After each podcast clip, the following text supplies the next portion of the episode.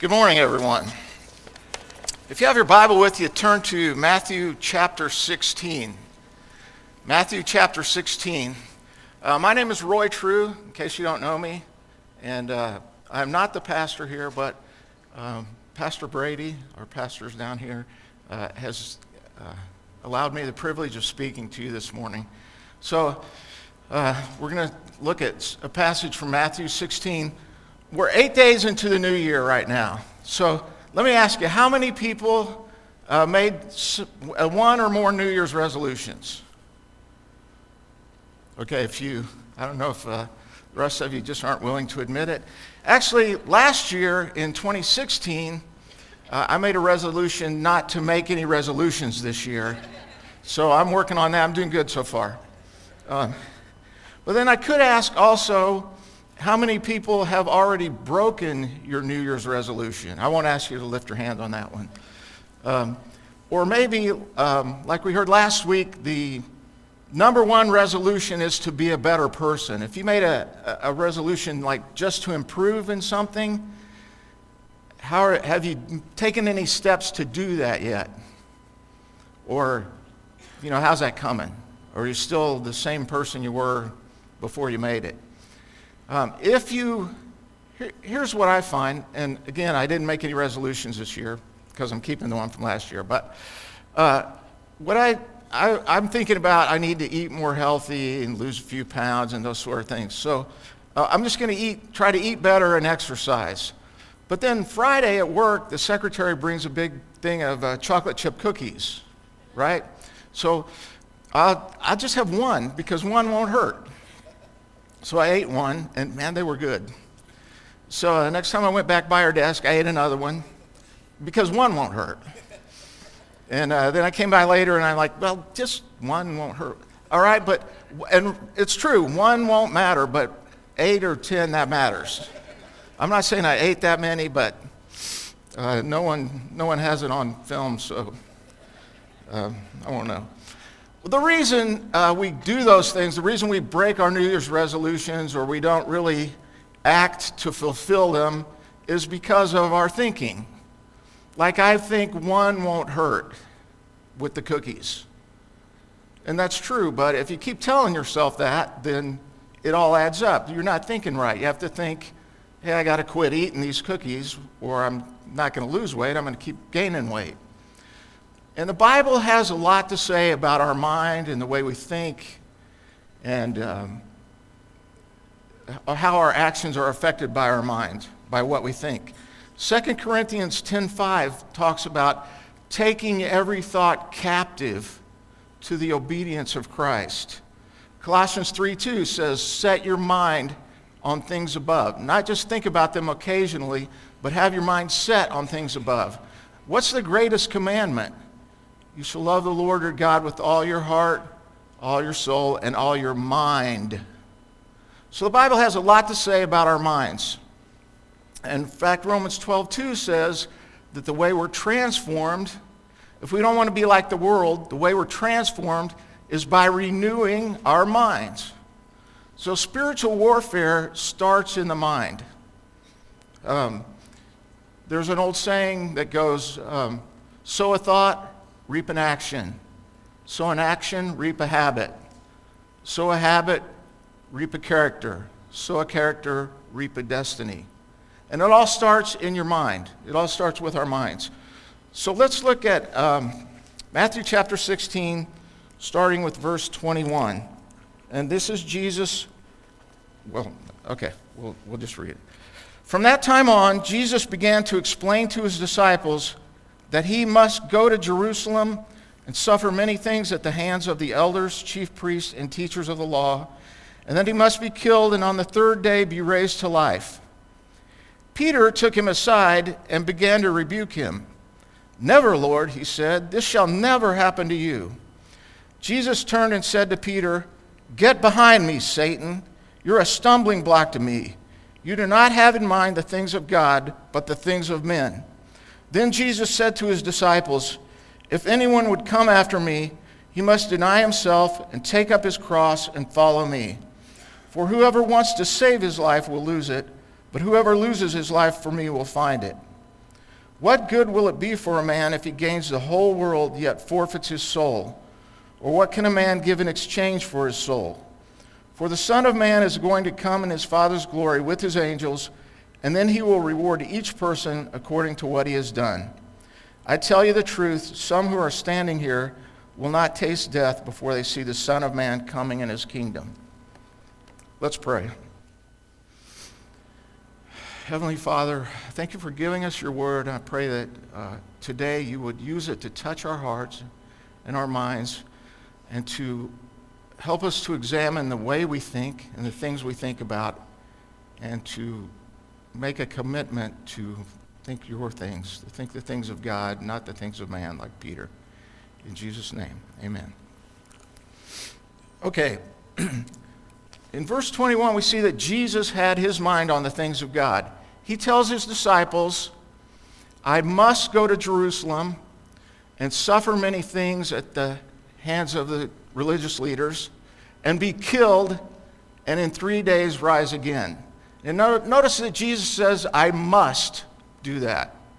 Not, I think this might happen or I'm thinking about doing it. He says, I must do this. I must go to Jerusalem. And the reason that he must do this, the reason he was compelled to do this, was because it's God's will. It was God's plan. Uh, Peter said when he was preaching a sermon in Acts chapter 2, verse 23, that Jesus was killed by the predetermined plan and foreknowledge of God. Uh, Revelation 13:8 says that Jesus was the lamb slayed from the foundation, slain from the foundation of the world. So before the world was even created, God came up with this plan. And the plan involved his son being born of a virgin, living a human life, dying on a cross to pay for our sins. So that was God's plan. Uh, that's why Jesus had to do it. It wasn't just fate.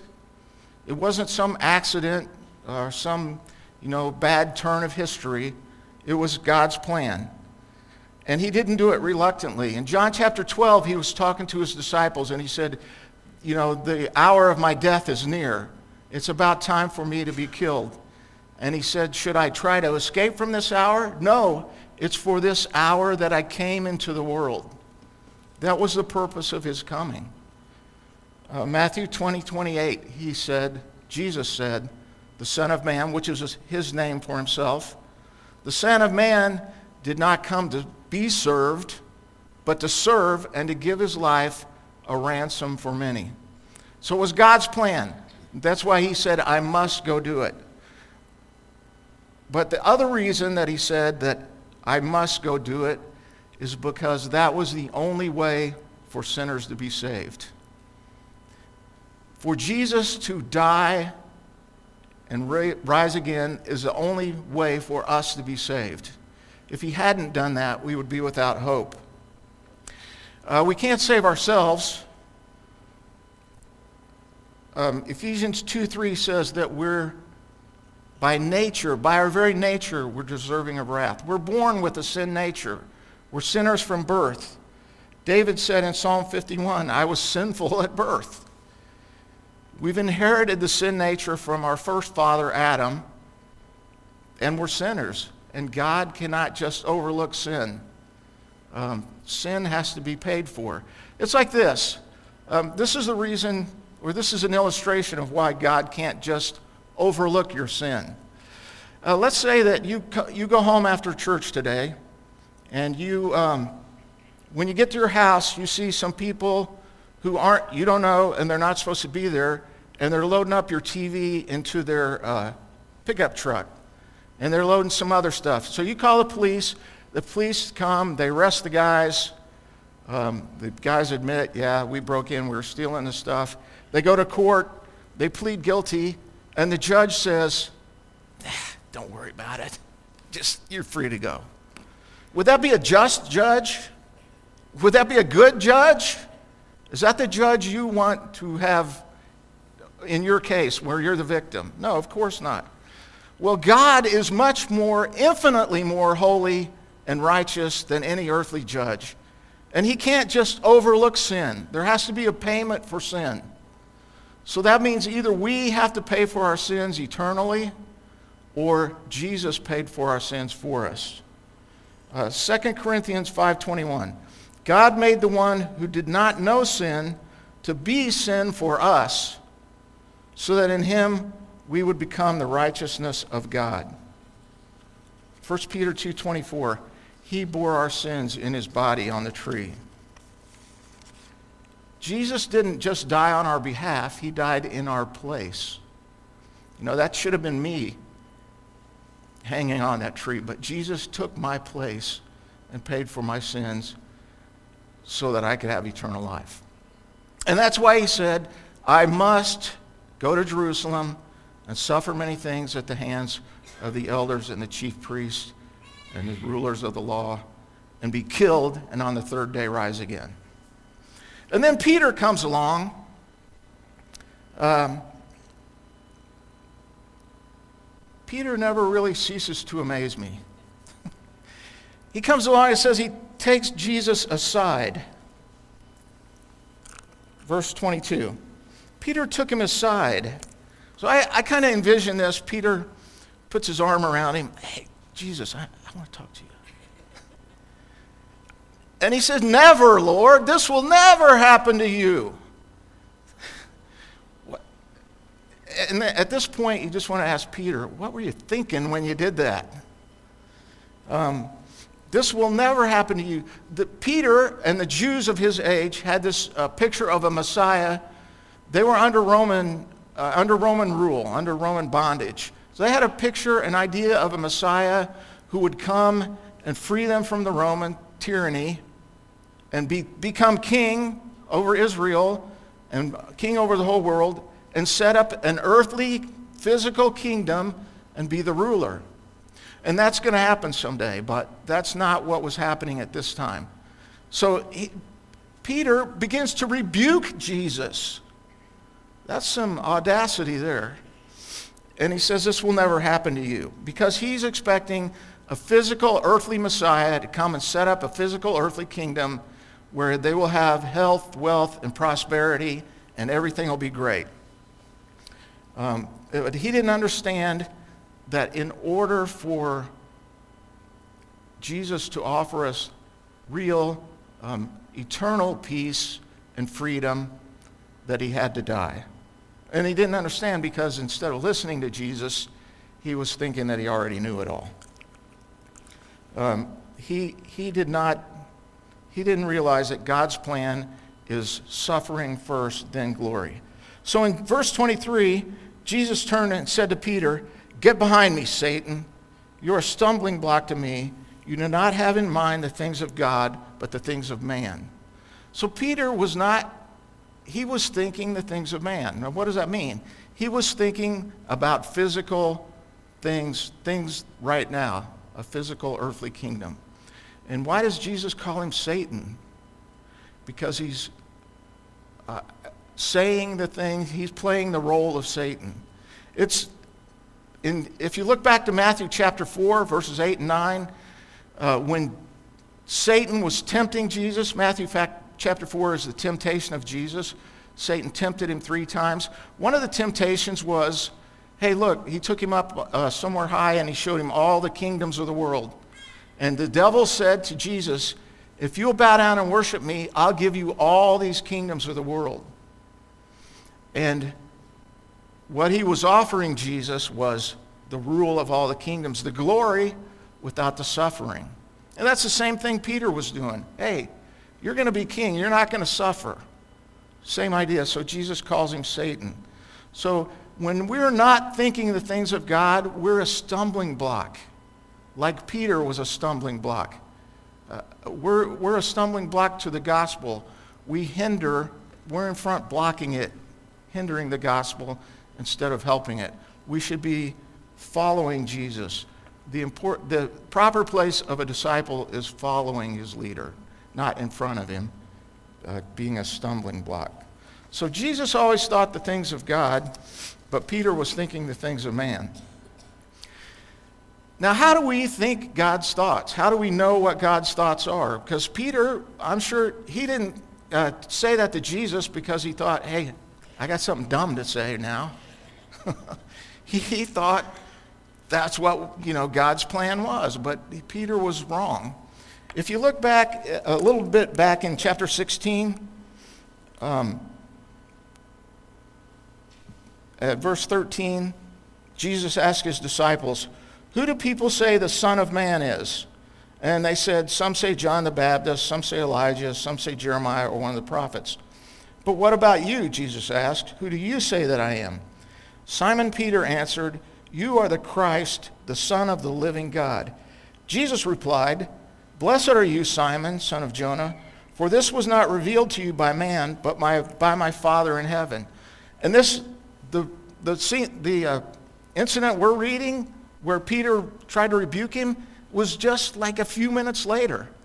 So we get this Peter saying, You are the Christ, you're the Messiah, the Son of the living God. And Jesus said, Yeah, blessed are you. You got that right. That was revealed to you by my Father in heaven. And then a few minutes later, Peter says, Yeah, you're not going to suffer. You're not, you got it all wrong, Jesus. And so Jesus said, You're thinking the things of man. And it's so thinking the things of God is not a once for all thing, I can tell you that. It's a constant battle that we have to fight all our lives. But how do we know what God's thoughts are? How did Peter know Jesus was the Messiah? Jesus said it was revealed to you by the Father. So we have somewhere God's thoughts revealed to us. That would be in the Bible. So, um, Psalm 119, 105 says, Your word is a lamp to my feet and a light to my path. It teaches us what to do and what to think. 2 Timothy 3:16 All scripture is God-breathed and is useful for teaching, rebuking, correcting and training in righteousness, so that the servant of God may be thoroughly equipped. In the word of God, we have what we need to be thoroughly equipped for every good work. We have what we need to know to serve God. We have the thoughts of God in the Bible, everything we need. So, in the last couple of weeks, the church has been giving out those New Testaments, and we're going to read through the New Testament as a group, as a church, in February and March. So I want to encourage you to do that with us.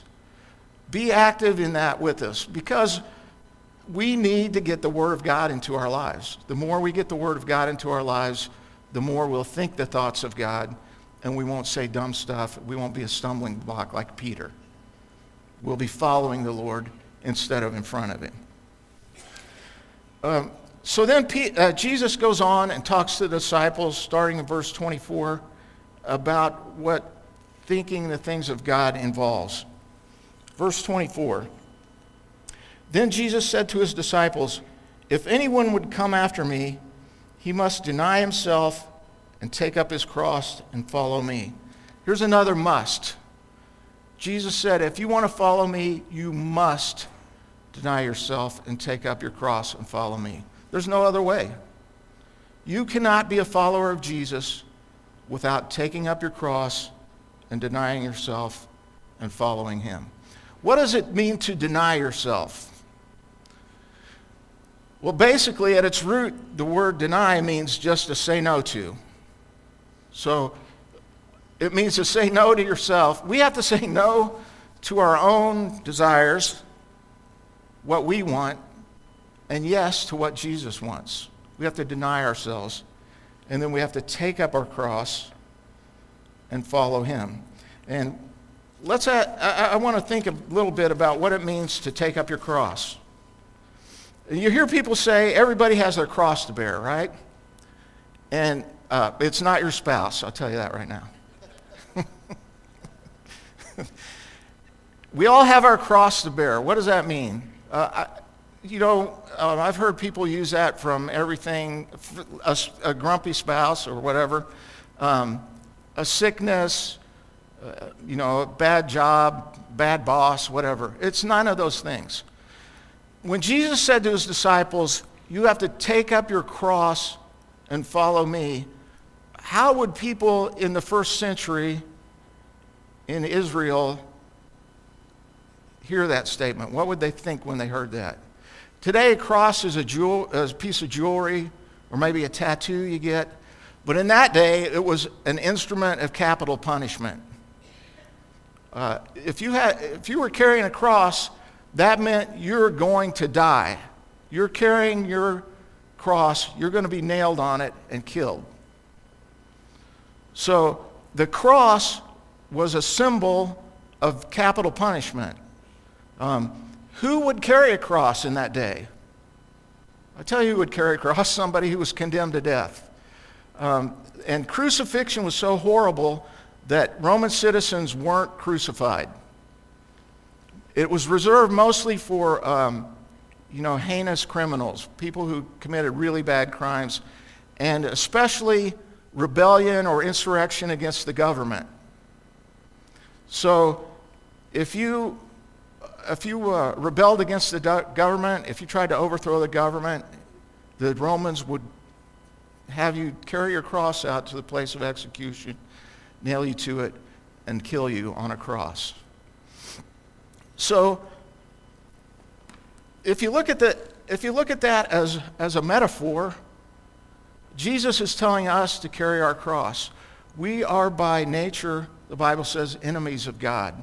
We're enemies of the state. We're by nature. We're not born as friends of God or citizens of God's kingdom. And uh, we have to bury our cross and we have to follow Jesus. And the person you would follow when you're carrying a cross would be the executioner. You're putting your life in his hands. He has your life in his hands. So we, as enemies of God, have to take up our cross, follow Jesus who has our life in his hands and give our life up to him. Uh, and that's the only way to be saved is to give our life up to Christ. But also it's something we as Christians have to do over and over, every day. Um, when Luke records this, he adds the word daily. He adds the, the detail that Jesus said, you must take up your cross daily and follow me.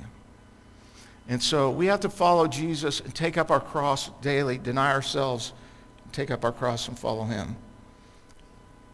And then in verse 25, he says, For whoever wants to save his life will lose it, but whoever loses his life for me will find it. And that is the exact opposite of our natural thinking. Right? Our natural thinking is, uh, I got to do whatever, whatever I possibly can to preserve my life. I have to look out for number one. You know, I, I got to do everything possible to save my life. But the, Jesus says, if you want to think the things of God, you got to think the opposite of that. Whoever wants to save his life will lose it in this world, but whoever gives up his life for me will find it, will save it. Peter was thinking, hey, you're not going to suffer. Uh, we're not going to suffer. We're going to immediately, uh, you're going to set up your kingdom. Everything's going to be glorious. I'm going to be one of your top guys, and things are good. But that's not what, that was not God's plan. And Jesus told him that was wrong. And then, uh, actually, there are three, Jesus gives three reasons why we should take up our cross. That was the first one. Because if you want to save your life, you'll lose it. But if you lose your life for Christ, you'll find it. The second one in verse 26 For what good will it be for a man if he gains the whole world, yet forfeits his soul? Or what can a man give in exchange for his soul? The second reason is because your soul is more valuable than anything in the world. What will it profit you if you gain the whole world yet forfeit your soul or lose your soul? Um, what if you had all the money in the world? What if you owned everything? If you had all the gold, silver, all the jewels, if you had, um, if you owned all the buildings, if you were, had all the money, everything in the world belonged to you, and you let, yet you lost your soul, what, what value would it be? you would have a temporary wealth and give it all up for eternal uh, eternity with nothing, no possessions. But I don't think this uh, uh applies just to money, just to wealth. Okay, I think it applies to other things too. Um, Charles Swindoll says that there are four major goals of the world, the world system, and four major uh, areas of temptation for us. And they are fortune, fame, power, and pleasure. First and foremost, fortune, money. The world system is driven by money, it feeds on materialism. Second, fame. That is another word for popularity. Fame is a longing to be known to be somebody in someone's eyes. Third, power. This is having influence, maintaining control over individuals or groups or companies or whatever. It is the desire to manipulate and maneuver others to do something for one's own benefit. Fourth, pleasure. At its basic level, pleasure has to do with fulfilling one's sensual desires. It's the same mindset that's behind the slogan, if it feels good, do it. So those four things appeal to, uh, those are the four main things that appeal to people as a group, all people. Not that there aren't other things, not that there aren't other temptations, uh, but those are the four most powerful. We already talked about money. Uh, what about power? If you had all the power in the world and you could just snap your fingers and people would do whatever you want, everyone would do whatever you want, but you forfeit your soul, what good would that be? Um, maybe um, fortune is the one that appeals to you. Popularity. You want everyone to like you. What if everyone did like you in the whole world and you're the most famous person, but no crazy stalkers?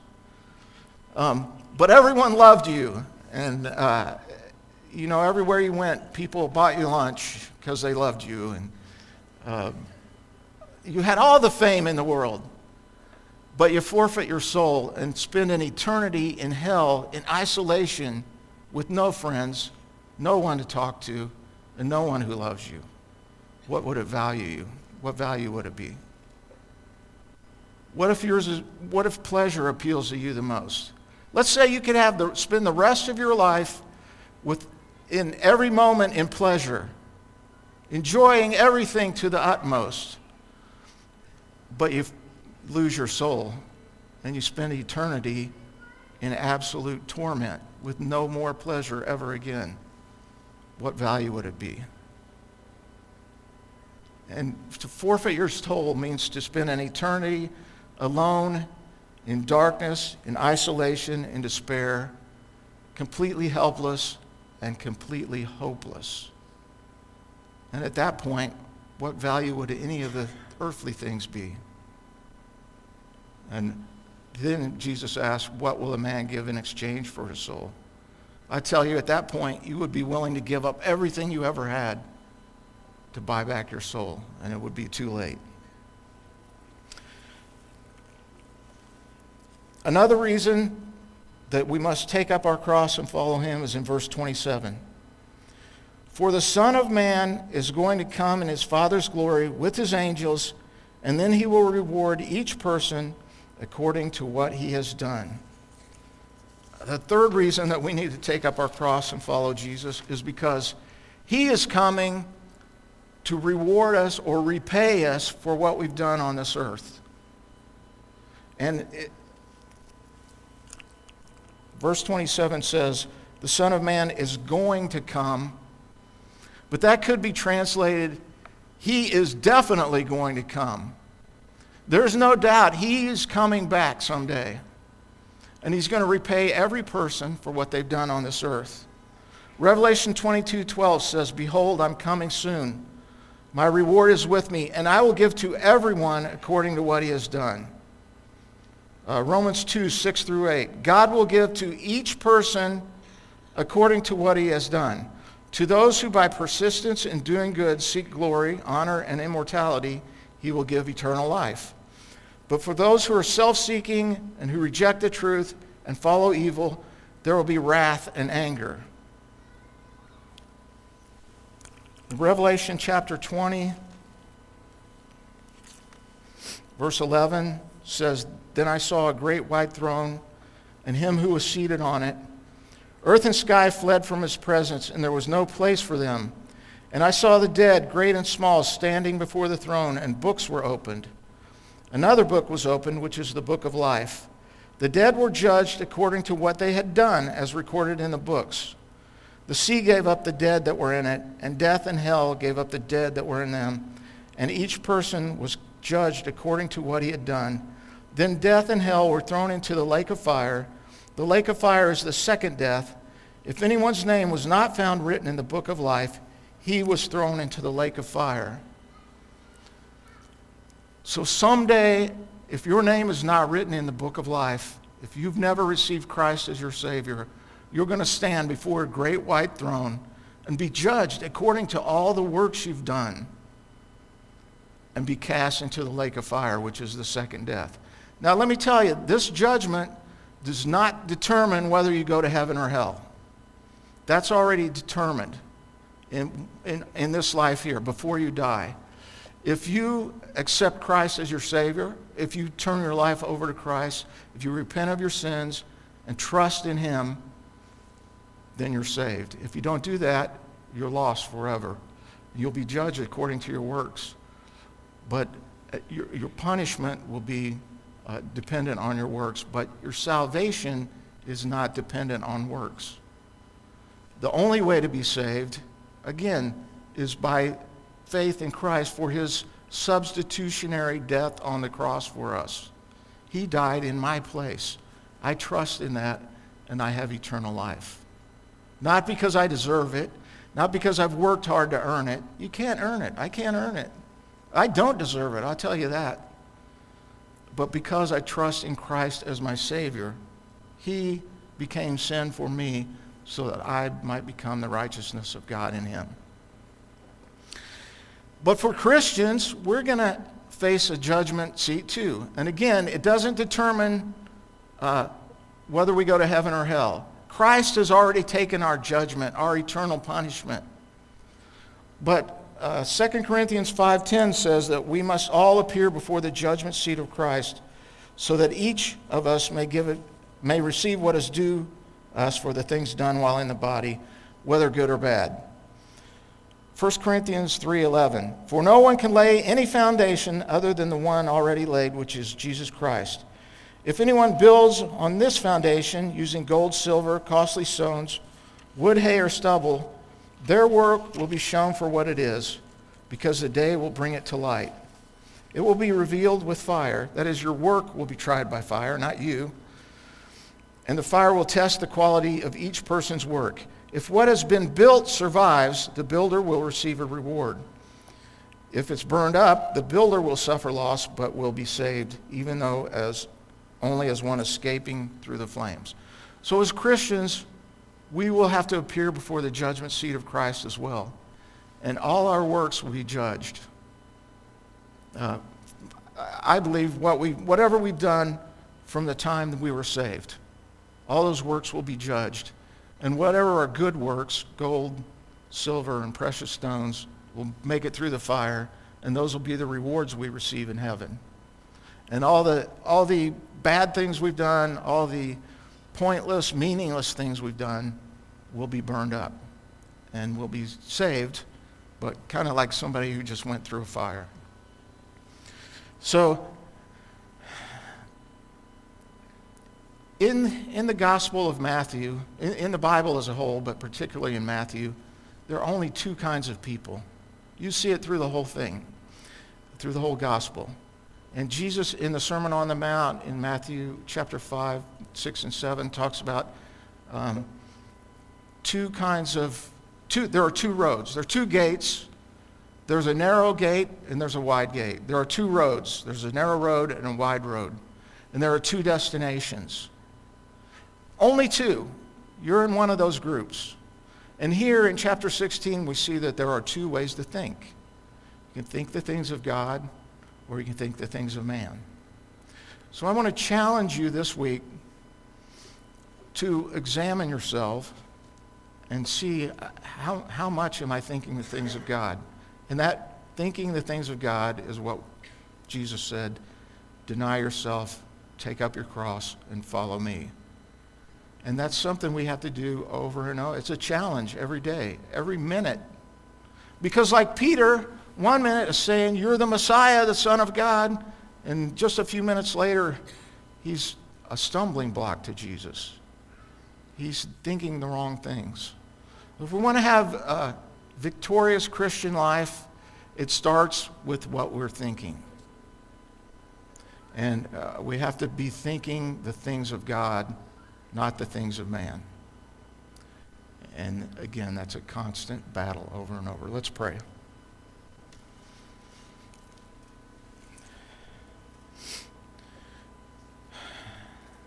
Lord, forgive us for all the times that we've uh, just ignored your word or um, not paid attention to it, misunderstood it, think the things of God and put ourselves first, put our earthly desires first. For all the times that we've failed to say no to ourselves and we've said no to you instead.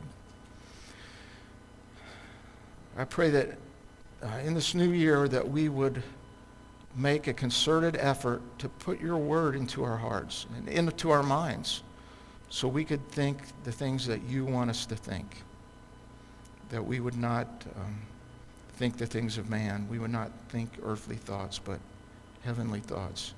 That we would be willing every day to deny ourselves, take up our cross, and follow you. And we would keep in mind the eternal things that our soul is more valuable than anything, and that you're coming to reward us someday, and maybe soon. We hope soon, Lord. I pray if there's anyone here who's never accepted you as their Savior, never said for the first time, I'll deny myself and take up my cross and follow you, that you would work in their hearts today and convict them of their sins, give them the gift of repentance and the gift of faith, that they may be saved. In Jesus' name, amen.